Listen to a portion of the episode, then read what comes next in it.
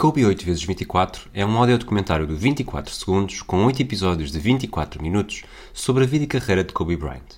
Neste episódio, vamos recordar a vida do jogador durante os três títulos consecutivos dos Lakers, entre 99 e 2002.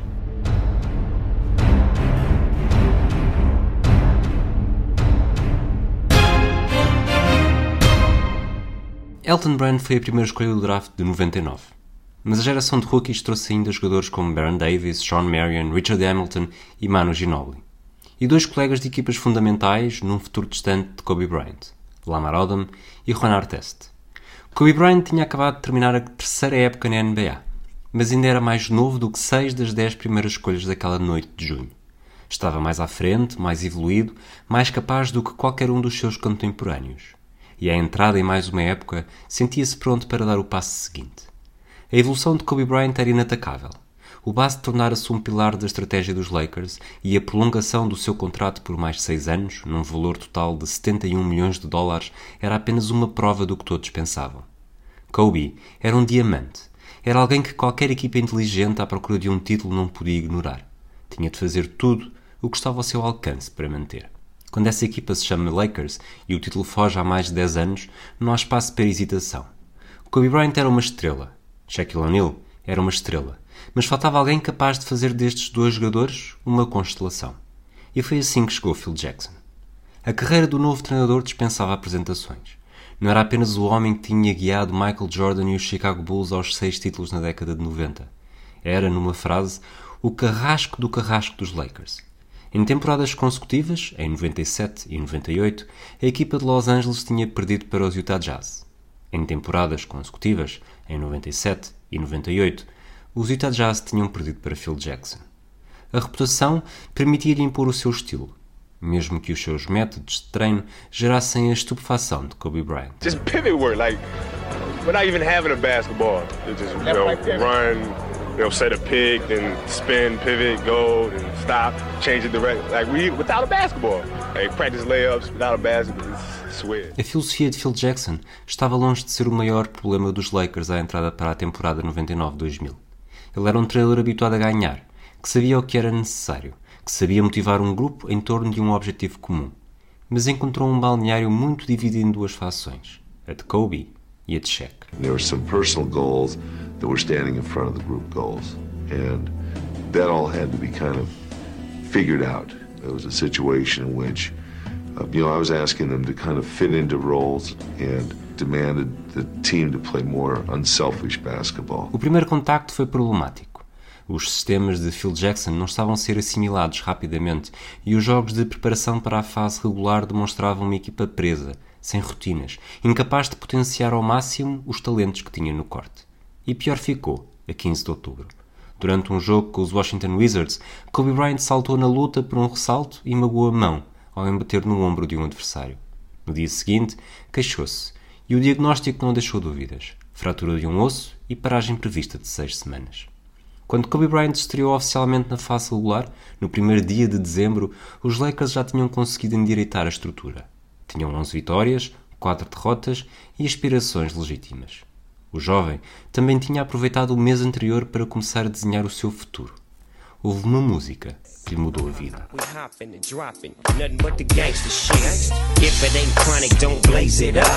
And. If it ain't a Chevy, don't raise it up.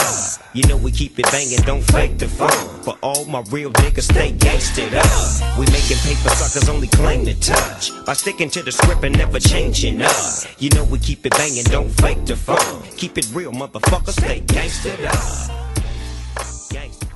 Durante a gravação do videoclipe da música Get Up, dos The East Siders, um trio de hip-hop que incluía Snoop Dogg, Kobe Bryant conheceu Vanessa Lane, uma dançarina de 17 anos. O noivado chegou poucos meses depois. O primeiro jogo de Kobe Bryant na temporada não foi apenas mais um, e não foi apenas o primeiro da época.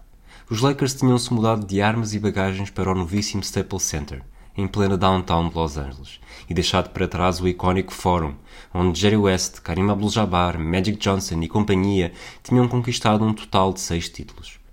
Kobe Bryant carimbou o momento com 19 pontos e 6 ressaltos em menos de 30 minutos, numa vitória por 18 contra os Golden State Warriors. E os Lakers, já perigosos antes de Kobe, tornaram-se uma ameaça ainda maior. perdendo apenas dois dos primeiros 21 encontros com a sua estrela mais jovem. Kobe e Shaq tinham encontrado uma forma de conviver em prol do bem coletivo, e Phil Jackson mostrava ser cada vez mais uma aposta certa. As estatísticas do base explodiram. Marcou 40 pontos na carreira pela primeira vez, regressou ao fim de semana All-Star e terminou a fase regular com médias de 22 pontos, 6 ressaltos e quase 5 assistências. E estava a jogar mais minutos do que nunca.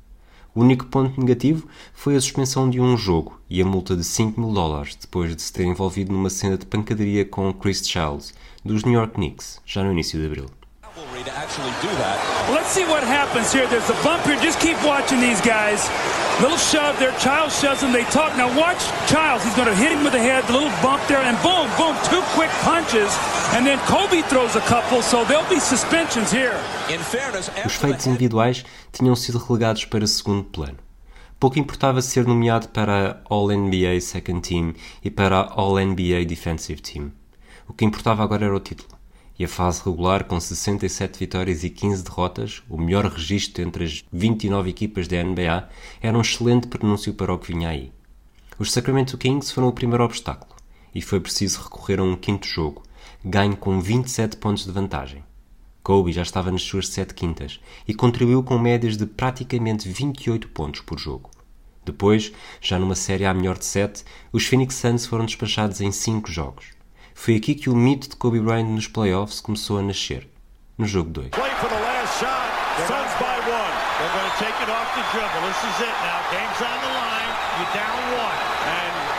Bryant at the point on a 1-4 offensive formation. Kobe Bryant pulls up for the shot and hits the basket with 2.6 to go, giving the Lakers the lead. What a heroic basket by a final de conferência trouxe os Portland Trail Blazers de Arvidas Sabonis, Rashid Wallace e Scottie Pippen para a discussão. A série foi caótica. Os Lakers perderam o segundo jogo em casa por 29 pontos, mas depois ficaram na iminência de garantir a presença na final ao vencer consecutivamente no Oregon. Os Blazers não desistiram, imitaram os dois triunfos consecutivos e forçaram um jogo 7, o primeiro na história do Staples Center. Aí, Kobe Bryant escreveu mais um capítulo do seu livro imortal de memórias. Não foram apenas os 25 pontos, os 11 ressaltos ou as 7 assistências. Foi como no momento decisivo, com o jogo a precisar de um herói, Kobe Bryant atacou a defesa dos Blazers e fez o passe de alley-oop perfeito para Shaquille O'Neal. Portland has three timeouts left. The Lakers have two. Bryant to Faltava menos de um minuto e os dois pontos foram fundamentais para o triunfo. Mas aquela não era apenas a vitória dos Lakers, ou de Kobe e Shaq. Era a vitória de Phil Jackson, o treinador que tinha convencido as duas estrelas a tomarem a melhor decisão quando importava. Ali, naquele momento, a equipa parecia pronta para ser campeã, mas faltava um obstáculo: os Indiana Pacers de Reggie Miller. Na primeira final dos Lakers em 9 anos, a equipa de Los Angeles pareceu sempre melhor e nem precisou de Kobe Bryant a 100%. Tudo por culpa de Jalen Rose, no segundo período do jogo 2. Mais tarde, o vilão comentou o incidente. But playing against him in the finals again, I'm thinking This is before any questions were being asked. So, like, now you look back at hindsight, and I don't think it's cute. I don't think it's cool. I don't think I'm hard because I tried to hurt Kobe Bryant in a, in a game. I'm disgusted by it because, you know, I wanted to win that bad that I was willing to basically cheat to do it. So that's how I really feel about it. Kobe falhou o jogo 3, mas quis garantir que deixava a sua marca na final. No regresso, em Indianápolis, vingou-se da melhor maneira que sabia, com um lance decisivo, nos segundos finais do prolongamento.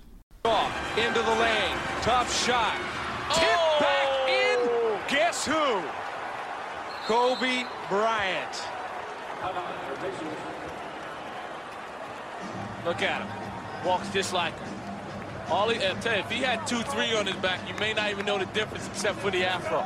Estava aberto o caminho para a celebração.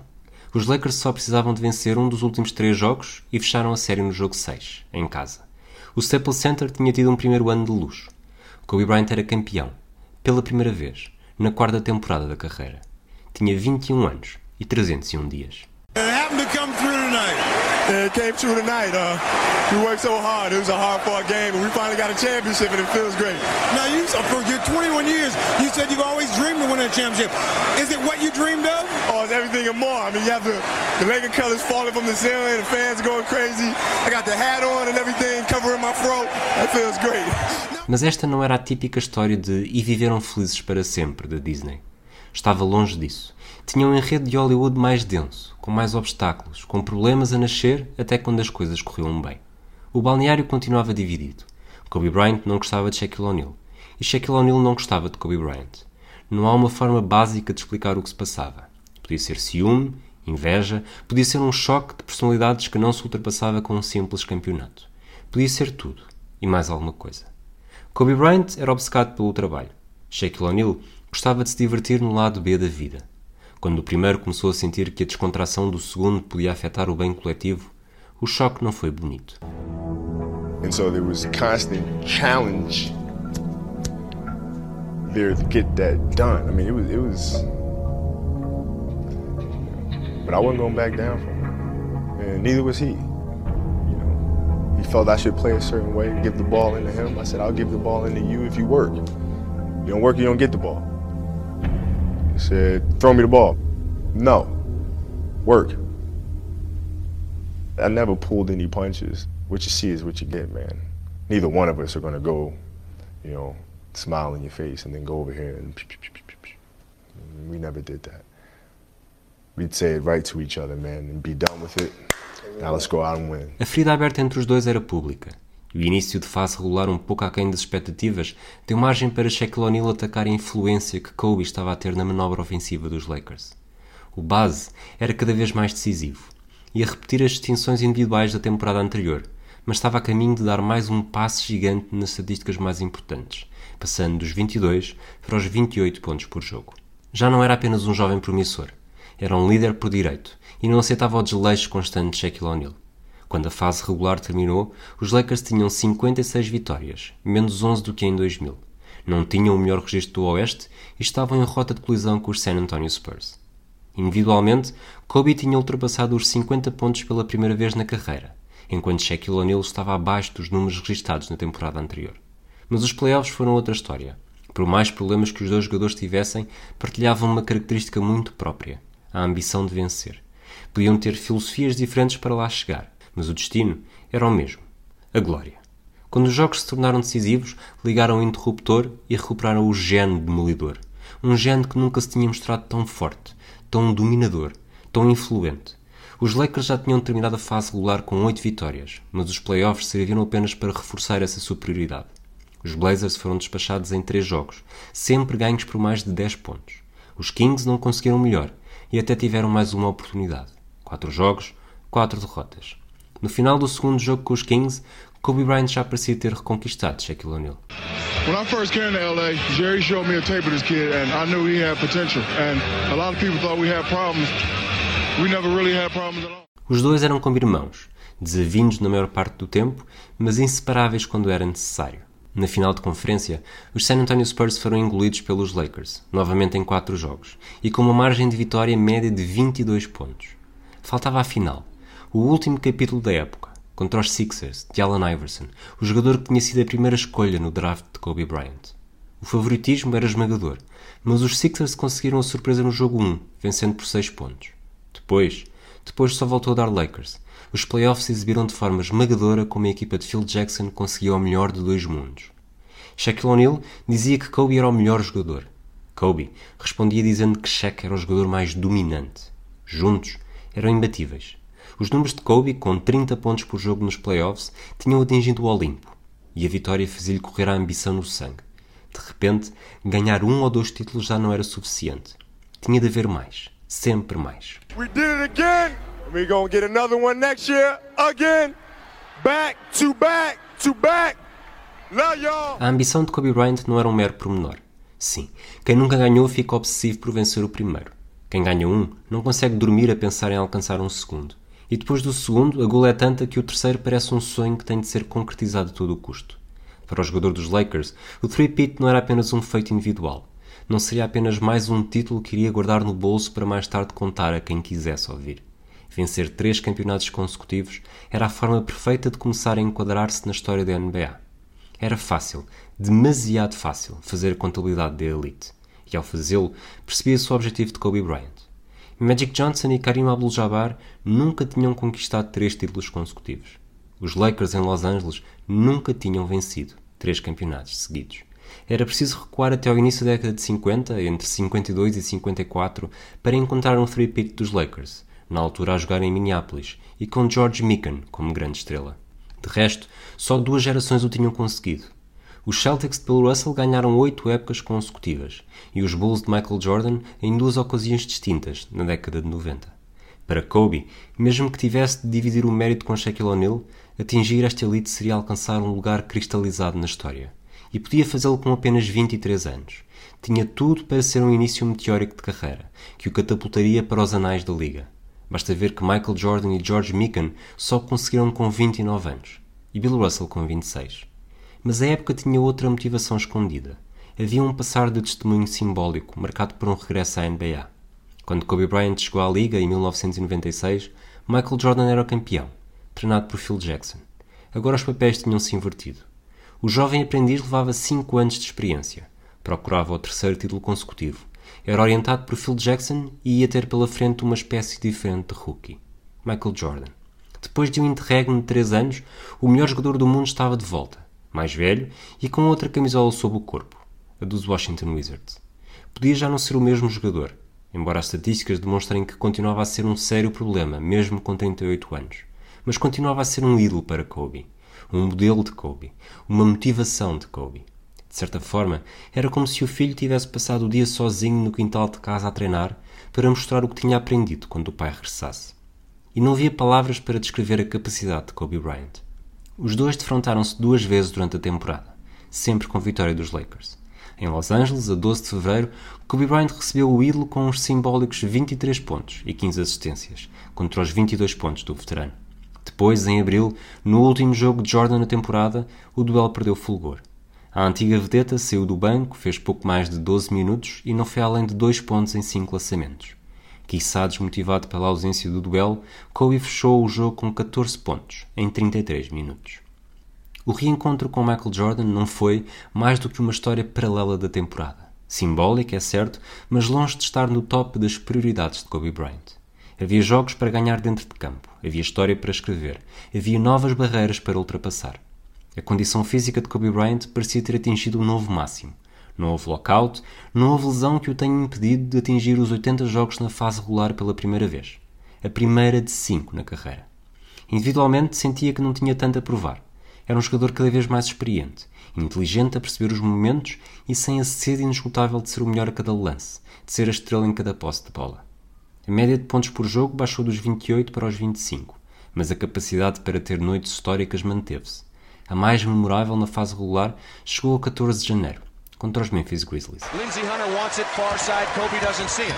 Kobe around the screen, getting in the lane. Kobe Bryant for the basket and the foul. I mean, there are times when I watch Kobe play and I think he can do just about anything that he wants to do at any time. Com Shaquille O'Neal suspenso, Kobe aproveitou para matar o jogo em três períodos, com 56 pontos e uma vantagem de 39. Não jogou nos últimos 12 minutos não precisou de jogar. Podia ter continuado a aumentar o registro pessoal, mas por aquela noite era suficiente. Haveria espaço para fazer história nas semanas seguintes, nos meses seguintes, nos anos seguintes. Ali, naquela noite californiana de janeiro, limitou-se a transmitir a mensagem de que seria capaz. Ter o estatuto de estrela de uma equipa campeã também lhe trouxe dissabores. O país gostava dele enquanto era um jovem irreverente, que contribuía para momentos espetaculares nos highlights diários. Mas quando começou a ser cabeça de cartaz de uma equipa campeã, quando começou a despedaçar corações noite após noite, os adeptos dos adversários começaram a vê-lo com outros olhos. Filadélfia, a cidade que o viu nascer e mais tarde saltar para a NBA, não foi exceção. E toda a gente sabe como esta terra na Pensilvânia é tudo menos carinhosa em momentos de tensão.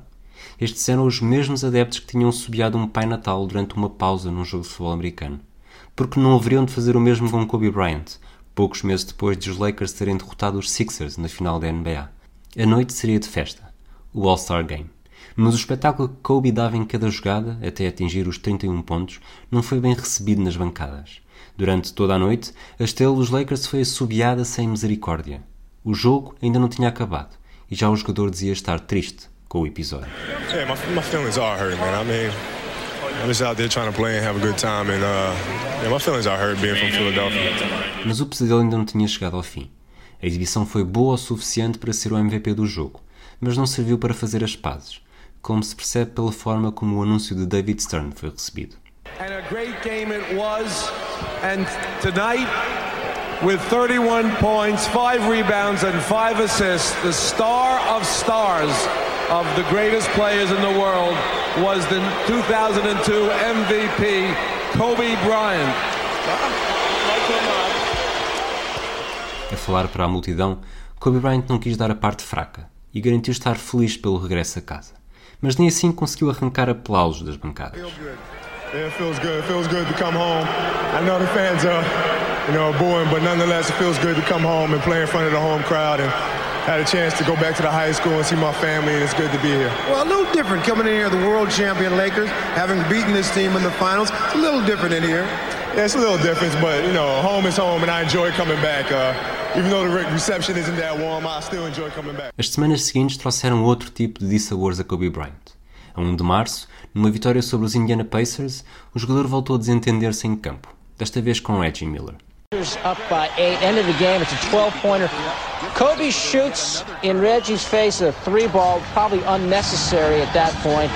And then afterwards, well, tempers get the better of those two. Reggie and Kobe go spilling into the first row. Kobe threw a punch at Reggie. Era uma reincidência na carreira de Kobe Bryant.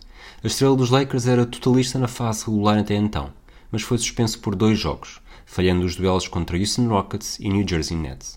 E esse foi o único motivo pelo qual conseguiu atingir os 80 encontros, mas não chegou aos 82. Os Lakers não sentiram a sua falta e venceram os dois jogos, rumo a um registro final de 58 vitórias e 24 derrotas, no segundo lugar do Oeste, atrás dos Sacramento Kings. O título continuava perfeitamente em aberto, mas dificilmente o caminho seria tão simples como na temporada anterior. Os Portland Trail Blazers foram varridos na primeira ronda em três jogos, e os San Antonio Spurs chegaram a assustar, vencendo o segundo jogo em Los Angeles, mas depois não voltaram a dar um ar da sua graça nos três jogos seguintes. Com uma média de 26 pontos por jogo, Kobe Bryant tinha ajudado os Lakers a chegar a uma nova final de conferência.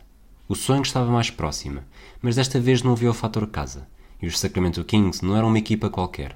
Tinham terminado a fase regular com o melhor registro da NBA. Chris Webber e Peja Stojakovic eram as estrelas da equipa e tinham mais de 20 pontos por jogo de média. E nos playoffs tinham despachado os Utah Jazz e os Dallas Mavericks sem grandes dificuldades. Ia ser um duelo palpitante, e nada naquela série desiludiu. Depois dos primeiros quatro jogos, havia um empate a dois. Os Lakers tinham conseguido vencer em Sacramento. Os Kings retribuíram a gracinha em Los Angeles. De repente, era uma série a melhor de três. E quando os Kings venceram o jogo 5 por apenas um ponto, depois de Kobe Bryant falhar quatro lançamentos nos últimos dois minutos, inclusive um no último segundo, a margem de manobra dos Lakers desapareceu. E apareceram as estrelas da equipa. No jogo 6, Kobe fez 11 pontos no quarto período num total de 31 e contou com a ajuda dos 41 de Shaquille O'Neal. Depois, no Negra, em Sacramento, a série só foi decidida no prolongamento, já depois de Kobe Bryant falhar um lançamento a 3 segundos do fim do tempo regulamentar. Para a história, ficam os 30 pontos em 52 minutos e o triunfo, por 6, que mantinha o three-peat em aberto. Aliás, que consumava praticamente a vitória. Eram poucos os que acreditavam que o vencedor da Oeste não seria campeão, pelo que a série com os New Jersey Nets não foi mais do que uma cerimónia espectável. Quatro jogos, quatro vitórias e uma promessa cumprida. Os Lakers eram campeões pelo terceiro ano consecutivo.